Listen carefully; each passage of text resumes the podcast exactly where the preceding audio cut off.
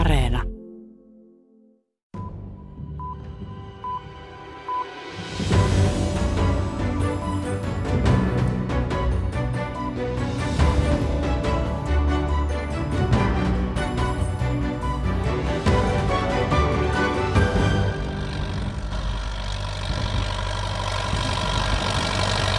Traktori kyntää peltoa Lvivissä Länsi-Ukrainassa. Peltotyöt ovat Venäjän aloittaman hyökkäyssodan keskellä kuitenkin vaikeita. Osassa ukrainalaispeltoja on ajettu miinojen ja ohjusuhan keskellä, jopa luotiliiveissä. On arvioitu, että Ukrainassa viljely putoaa sodan vuoksi jopa puoleen edellisvuodesta. Se, miten maanviljely Ukrainassa onnistuu, ei ole yhdentekevää, sillä Ukraina on maailman vilja-aitta. Se ruokkii jopa 400 miljoonaa ihmistä. Venäjän merisaarron vuoksi viimevuotisen sadon vienti takkuaa pahoin, eikä nyt kasvavan sadon kohtalosta ole takeita. YK:n pääsihteeri Antonio Guterres varoitti muutama viikko sitten Ukrainan sodan lisäävän nälkää maailmassa. The war in Ukraine is now adding a frightening new dimension to this picture of global hunger. Russia's invasion of its neighbor has effectively ended its food exports. Tässä maailmanpolitiikan arkipäivää ohjelmassa pohditaan tulevaisuusteemaisen kesäkuun osana maailman ruokaturvan tulevaisuutta Ukrainan sodan varjossa. Ohjelman aluksi matkustamme Lähi-itään ja kuulemme, miten vaikeassa tilanteessa ollaan ukrainalaisesta tuontivehnästä riippuvaisilla palestiinalaisalueilla jo nyt. This is definitely having a direct impact on people. Kuulemme myös Roomassa päämajaansa pitävän YK:n elintarvike- ja maatalousjärjestön edustajalta, miten järjestö toivoo globaaleilla maatalousmarkkinoilla nyt muiden maiden pitävän rajat auki eikä ainakaan ryhtyvän protektionistisiin toimiin. Ohjelman lopuksi pohdimme kahden maataloustuotannon asiantuntijan kanssa käytännön keinoja maailman ruokaturvan parantamiseksi tulevaisuudessa. On vaan pakko tuottaa enemmän ja mahdollisesti sitä jopa jakaa ruokaa tarvitseville. Se paikallinen ongelmanratkaisukyky ja heidän niin kuin kyky tehdä itse asioita on todella tärkeää. Tervetuloa kuuntelemaan. Minä olen Paula Vilén.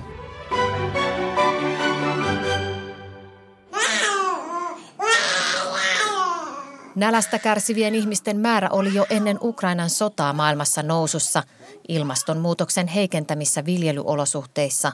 Maailmanpankin mukaan vuonna 2020 jo 800 miljoonaa ihmistä oli aliravittuja. Ja nyt julman Ukrainan sodan groteskina lisänäytöksenä nälkäisten määrä maailmassa on kasvamassa entisestään. The Russian government seems to believe that using food as a weapon will help accomplish what its invasion has not. Yhdysvaltain ulkoministeri Antony Blinken syytti Venäjää ruoan käyttämisestä aseena ja sanoi, että Venäjän toiminnan vuoksi noin 20 miljoonaa tonnia viljaa makaa siiloissa Ukrainassa vientiä odottamassa samaan aikaan, kun maailman ruokavarannot vähenevät, hinnat nousevat ja ruokaturva heikkenee alati suuremmalta joukolta ihmisiä. As a result of the Russian government's actions, some 20 million tons of grain sit unused in Ukrainian silos as global food supplies dwindle, prices skyrocket, causing more around the world to experience food insecurity. Venäjä on kiistänyt syytökset. Sen mukaan maailman ruokakriisi on seurausta lännen Venäjälle asettamista pakotteista. Президент говорил, что установленные санкции, санкционные ограничения привели к тому обвалу, который сейчас наблюдается. Venäläispropagandaa suoltavan Kremlin tiedottajan Dimitri Peskovin mukaan Ukrainan viljanviennin keskeytyminen johtuu ei suinkaan Venäjän merisaarrosta, vaan siitä, että Ukraina olisi miinoittanut Azovin ja Mustanmeren alueen. Kansainvälinen yhteisö on yrittänyt YK:n pääsihteerin johdolla neuvotella Venäjän kanssa kokonaispaketista, joka takaisi paitsi lannoitteiden ja viljanviennin Venäjältä, myös avaisi sodan vuoksi keskeytyneen viljanviennin Ukrainan Mustanmeren satamista. Ruoanviennin jatkamisella olisi kiire, sillä Venäjän hyökkäyssodan vaikutukset heijastuvat jo nyt ympäri maailmaa, kun miljoonat tonnit vehnää ovat jääneet Ukrainan satamiin. Ennen sotaa ukrainalaista vehnää virtasi myös Lähi-itään. Veera Pennanen selvitti sodan vaikutuksia palestiinalaisalueiden ruokaturvaan.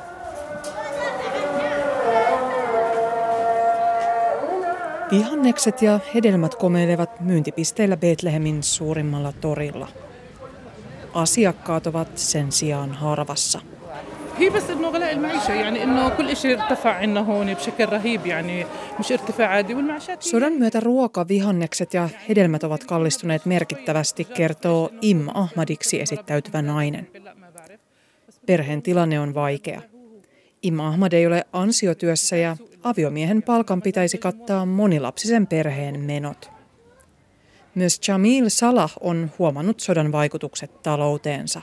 احنا اثرت علينا بالنسبه يعني اكثر شيء للمواد الغذائيه لانه بتعرف اوكرانيا بلد مصدر للمواد الغذائيه كالحبوب والقمح. Jamil Salah tietää, että Ukraina on yksi maailman suurimmista vehnän tuottajista. Vaikutukset näkyvät hänen mukaansa vehnässä ja monissa muissa tuotteissa. Mies kertoo, että pian hänellä ei ole enää varaa ruokaan, jos hinnat jatkavat nousuaan. Palestiinalaisalueiden leipomoissa leivotaan nyt Ukrainan sodan myötä vaikeassa tilanteessa. Esimerkiksi vehnäjauho on kallistunut kevään aikana lähes 20%. Arviolta 90% palestiinalaisalueiden vehnästä on tuontitavaraa. Siitä 1/3 on peräisin Ukrainasta. Maailman ruokaohjelma WFP on seurannut Venäjän hyökkäyssodan vaikutuksia alueen ruokaturvaan huolestuneena. This is definitely having a direct impact on people, on the availability in the market, because it's all in the hands of private sector. It's what's on the shelves, the emergency stocks. There's no public, if you want side. WFP:n Palestiinan alueen johtaja Samer Abdel-Jaber kertoo, että yksityinen sektori hallitsee markkinoita. Viranomaisista ei ole myöskään tilanteen helpottajiksi. Palestiinalaishallinnoilla ei ole esimerkiksi viljasiiloja, joita tarvittaisiin tällaisessa hätätilanteessa. Tämä kaikki vaikuttaa siihen, mitä ihmiset voivat edes ostaa, Abdel-Jaber sanoo järjestön toimistolla Itä-Jerusalemissa. Esimerkiksi viljaa varastoivien siilojen puuttuminen kytkee hinnat vielä tiukemmin markkinoiden heilahteluihin. Jo ennen Venäjän hyökkäyssotaa Ukrainassa palestiinalaisalueiden taloutta ovat koetelleet niin koronapandemia kuin palestiinalaishallinnon talousahdinkokin. Taloudellinen epävarmuus ja pula ruuasta puolestaan ruokkivat yleistä epävakautta. Betlehemissä leipomoyrittäjä Theris Karaa on jo huomannut muutokset vehnän hinnassa ja saatavuudessa. Karaa omistaa kaupungissa 2 leipomoa. Yritystoiminta jatkuu ja leivät paistuvat ainakin vielä Golden Bakerin suuressa uunissa. Palestiinalaishallinto tuki leipomoita keväällä verohelpotuksin, mutta se ei ole poistanut Karaan huolta tulevasta.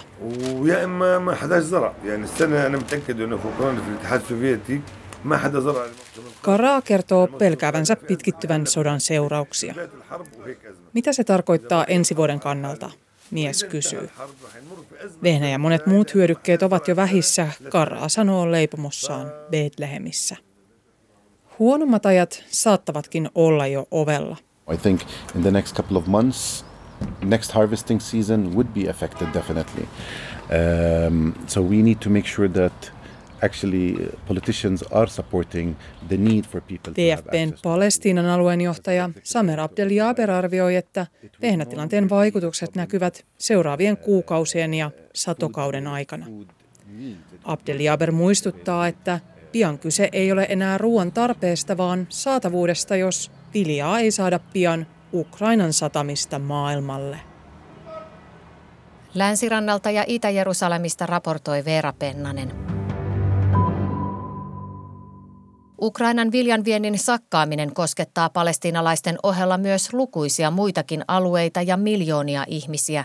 YK on arvioinut, että kuluvan vuoden aikana heikon ruokaturvan piirissä olevien ihmisten määrä nousee jo yli 160 miljoonaan ja Venäjän aloittaman hyökkäyssodan vuoksi määrä kasvaa 40 miljoonaa. Tilanne on niin hälyttävä, että YK varoittaa jo globaalista ruokakriisistä, joka voi kestää jopa vuosia. Toimittaja Jenna Vehviläinen raportoi YK:n elintarvike- ja maatalousjärjestö FAOn pääkallon paikalta Roomasta. Koronapandemia oli heikentänyt globaalia ruokaturvaa jo ennen Ukrainan helmikuussa alkanutta sotaa. Ruoan ja lannoitteiden hinnat nousivat jo viime vuonna ja sota on pahentanut tilannetta. YK:n mukaan ruoan hinnan nousu hidastui huhtikuussa hieman, mutta silti hinnat olivat lähes 3 korkeampia kuin edellisvuonna samaan aikaan. But it was the timing of this additional shock that made tight markets even tighter. YK:n elintarvike- ja maatalousjärjestö FAO:n ekonomisti Monika Tóth sanoo, että sota on lisäshokki markkinoille ja tekee tilanteesta entistä tiukemman monelle maalle, jossa ruokaturva oli ennestään jo heikkoa. Sodan myötä Mustanmeren vientireitit ovat sulkeutuneet. Pieni osa Ukrainaan jumiin jääneestä sadosta on saatu kuljetettua eteenpäin rautateitä pitkin. Tämä ei Totvan mukaan kuitenkaan korvaa kuin pienen osan kokonaisviennistä. Tässä kuussa Ukrainassa alkava sadonkorjuu näyttää Totvan mukaan ongelmalliselta. Kun aiemminkin korjattu vehnä vielä seisoo, maanviljelijät pelkäävät haasteita uuden varastoinnissa. Esimerkiksi Yhdysvallat onkin ilmoittanut yrittävänsä saada toimitettua väliaikaisia viljan säilytyskontteja Ukrainaan.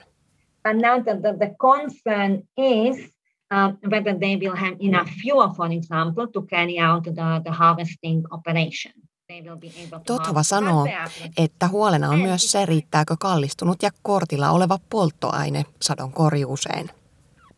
Riippuvaiset maat etsivät myös muita kauppakumppaneita. And those markets are likely to be farther away, so they have to pay higher prices for the product, but they also. Mutta nämä markkinat ovat maantieteellisesti kauempana, joten paitsi korkeampaa hintaa, näistä tuotteista pitäisi maksaa myös suurempia kuljetuskustannuksia. Tilanteeseen ei ole yksinkertaisia ratkaisuja. Tuotannon lisääminen on monelle viljelijälle muissa maissa houkuttelevaa, sanoo Tóth. Kaikkialla siihen ei kuitenkaan ole mahdollisuuksia tai sopivia olosuhteita. Moni suuri viljantuottaja-alue kärsii jo tänäkin päivänä kuivuudesta ja haastavista ilmasto-olosuhteista. It's difficult for them to respond. Lisääntyneeseen kysyntään vastaaminen on hankalaa. Esimerkiksi lannoitteiden hinnat ovat kasvaneet 3-4-kertaisiksi. Moni maa miettii tuotannon lisäämistä, mutta siihen menee kyllä aikaa. Tothan mukaan tässä tilanteessa on tärkeää, että maailman maatalousmarkkinat pidettäisiin auki niin viljalle kuin lannoitteillekin. Jo nyt esimerkiksi suuri vehnän tuottajamaa Intia on kuitenkin päättänyt asettaa vehnälle vientirajoituksia. YK varoittaa pitkäaikaisesta globaalista ruokakriisistä, mikäli Ukrainan vienti ei palaudu ennalleen. Roomasta raportoi Jenna Vehviläinen. Ukrainan sodan aiheuttama shokki maailman maataloustuotantoon ja ruokaturvaan on pitänyt globaalin ruoantuotannon asiantuntijat kiireisinä. Tapasin heihin kuuluvan Luonnonvarakeskuksen erikoistutkijan Csaba Jansikin helsinkiläisessä kahvilassa alkuviikosta.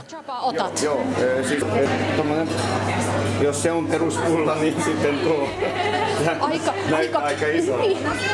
Ruhtinaallisen kokoinen pulla. Vielä ei näy ruokakriisi meillä täällä. Ei näy. Eikä tule näkymään. Siis Suomessa ei tule näkymään. Ihan Suomessa totta. Vaan niin kuin, näissä tulee näkymään. Hinnoissa. Niin. Lähdetäänpä ruotimaan sitten tätä ruokaturvan tilannetta nyt, kun on Ukrainassa sota. Minkälaisia haavoittuvuuksia tämä on paljastanut tässä globaalissa ruoantuotannossa? No, voidaan sanoa, että jo ennen sotaa muutaman vuoden ajan meidän maailmanlaajuiset vilja- ja öljykasvivarastot ovat koko ajan vähentyneet. Ja se on jo sinänsä huolestuttava ilmiö, mutta vielä huolestuttavampi on se, että viejämaiden hallussa olevat varastot ovat jo ennätysmatalalla tasolla. Mistä se johtuu? Se johtuu siitä, että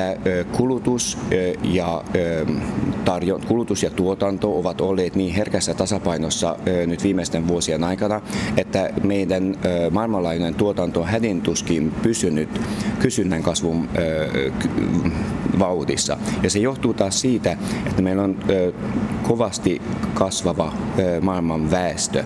Ja tästä johtuu se, että maailmanlaajuiset varastot ovat koko ajan vaan pienentyneet.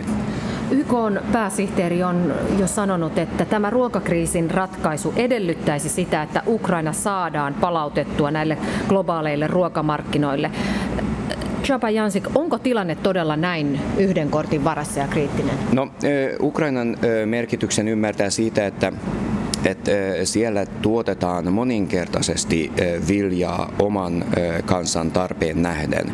Toki muut suuret tuotantoalueet voisivat nyt pyrkiä tuottamaan lisää ja näin lieventää ruokakriisin, siis tätä ruokapulaa. Mitkä alueet ja maat nyt erityisesti pystyisivät vaikuttamaan Ukrainaan? Maailmalla on 6 isoa tuotantoaluetta. Ja ne ovat Pohjois-Amerikassa, Etelä-Amerikassa, Argentiinan, Brasilian puolella. Sitä on Australiassa ja EU on yksi näistä. Mustan meren alue, eli nimenomaan Ukraina ja Venäjän puolelta Krasnodarin alue ja Kiina ja Intia. Näistä Kiina ja Intia ovat niin väkirikkaita alueita, että ne jokseenkin käyttävät omaa tuottamansa viljaa ja öljykasveja täysin. Jos Mustanmeren alue nyt suljetaan pois, Kiina ja Intia suljetaan pois, meillä on jäljellä EU, Pohjois-Amerikka, Etelä-Amerikka ja Australia. Ja nämä alueet ovat ne, joilta voitaisiin odottaa suurempia tuotantomääriä jatkossa ja niillä olisi mahdollisuutta kompensoimaan tätä pois pudonnutta lovea, mitä Ukraina tilanne nyt aiheuttaa. Näkyykö siitä muuten jo merkkejä? Näkyy merkkejä USAssa ja EU:ssakin tätä on ymmärretty. EU on toki tehnyt kuukauden sisällä muutamia toimia, eli on vapauttanut kesantoalasta osan ja tuotannon käyttöön, mutta voi sanoa, että EU:lta joutaisi vielä aika paljon enemmän. Mitkä maat, Csaba Jansik, nyt kärsivät eniten? Eniten ovat nyt hädässä juuri viljaa tuovat, viljaa ostavat maat, ja ne sijaitsevat Pohjois-Afrikassa, Lähi-idässä ja sitten laajemmin myös koko Afrikassa ja Aasia-alueella. No miten asiantuntijana lähtisit nyt sitten rakentamaan tulevaisuutta ja parantamaan ruokaturvaa? Se lyhyen aikavälin keino on tietysti kasvattaa tuotantoa näillä tuotantoalueilla, jossa kaikki edellytykset ovat siellä, eli maaperä, peltojen kunto ja koneet, laitteet, työvoima, kaikki ovat siellä. Se pidemmän aikavälin ratkaisu täytyy olla mahdollisesti kasvattaa tuotannon edellytyksiä niissä maissa, joissa on lähtökohtaisesti ruokapulaa tai he ovat niin kuin tuonnin varassa. Näin totesi Luonnonvarakeskuksen erikoistutkija Csaba Jansik. Käytännön työtä köyhien maiden ruokaturvan parantamiseksi on vuosien ajan tehnyt muun muassa kehitysyhteistyöjärjestö Solidaarisuus. Järjestön ilmastokestävän maanviljelyn asiantuntija, agrologi Jenna Kettunen toimii Itä-Afrikan alueella, jota koettelee parhaillaan historiallisen vaikea kuivuus. Tämän lisäksi maataloustuotantoa vaikeuttaa nyt myös sota Ukrainassa. Nämä on semmoisia pitkäkestoisia prosesseja, sit kun aletaan rakentamaan tämmöisiä paikallisesti toimivampia ruokajärjestelmiä, jossa ne riippuvuussuhteet on lyhempiä. No kun työskentelet näiden asioiden parissa, niin mikä se tavallaan viisasten kivi olisi, että miten näissä maissa nyt sitten rakennettaisiin sellaista tulevaisuuden kestävämpää ruokaturvaa? Useamman vuoden ajan nälkäisten määrä maailmassa kasvoi jo ennen koronakriisiä ja ennen tätä Ukrainan sotaa. Ja suurimmat syyt tähän ruokakriisiin on ilmastonmuutos ja lisääntyvät konfliktit. Ja tämä lähtee siitä, että esimerkiksi ilmastonmuutoksessa tällä hetkellä Itä-Afrikassa on ensimmäisen kerran ehkä tapahtumassa tilanne, jossa on 4. huono sadekausi. Ja ei puhuta pelkästään kuivuudesta, että vaikka Somaliassa vuodesta 2013 lähtien on ollut lähes vuosittain jonkinnäköinen trooppinen hirmumyrsky tai tulva. Että se veden vähyyden lisäksi puhutaan tämmöisistä niin kuin tulvatuhoista. Sitten on nämä kulkusirkat ja tämä on tämmöinen tila, joka aiheuttaa sen, että sadot alenee. Esimerkiksi tällä hetkellä tilanne on semmoinen, että Somaliassa viljojen satoaleneminen on noin 65%, Keniassa pahimmilla alueilla 70%. Ja tästä seuraa se, että ihmiset syövät siemenviljansa, jolloin aina ne seuraavat vuodet on pahempia. Karja kuolee, karjassa on yleensä kiinni omaisuus, eli ihmiset tavallaan tyhjentää pankkitilinsä. Eli me ollaan semmoisessa noidan kehässä, jossa luonto voi huonosti, jonka takia ihmisten niin kuin ruoan tuotanto ja ruoan saatavuus voi huonommin, jolloin yhteiskunta joutuu koko aika vastaamaan pahempaan tilanteeseen heikommilla resursseilla. Tämä tuntuu jotenkin aika lohduttomalta tämä kuvaamasi tilanne, niin miten te nyt sitten tämmöisenä apua tuottavana järjestönä lähdette tällaista kriisiä ratkomaan?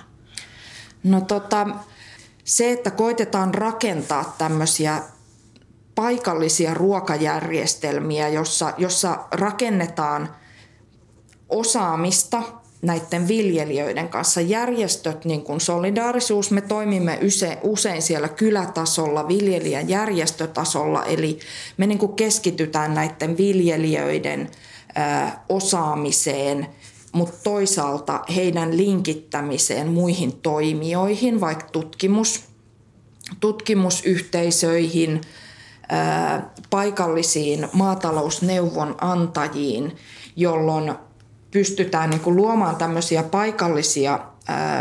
paikallisia areenoita, jossa niin kuin tuottajat saavat itse määritellä niitä ongelmia ja sitten niitä voidaan yhdessä ratkoa. Mikä olisi se semmoinen konkreettinen sopeutumisen keino? Millä pelastetaan se ruokaturva? No se, mikä tässä tilanteessa on positiivista, että meidän ei ihan tarvitse keksiä pyörää uudestaan. Eli maailmassa on todella paljon jo olemassa olevia keinoja veden keruuseen, veden optimaaliseen käyttöön ja tämmöiset niin kuin hyvin perinteiset keinot, että miten saadaan maan hedelmällisyys pysymään.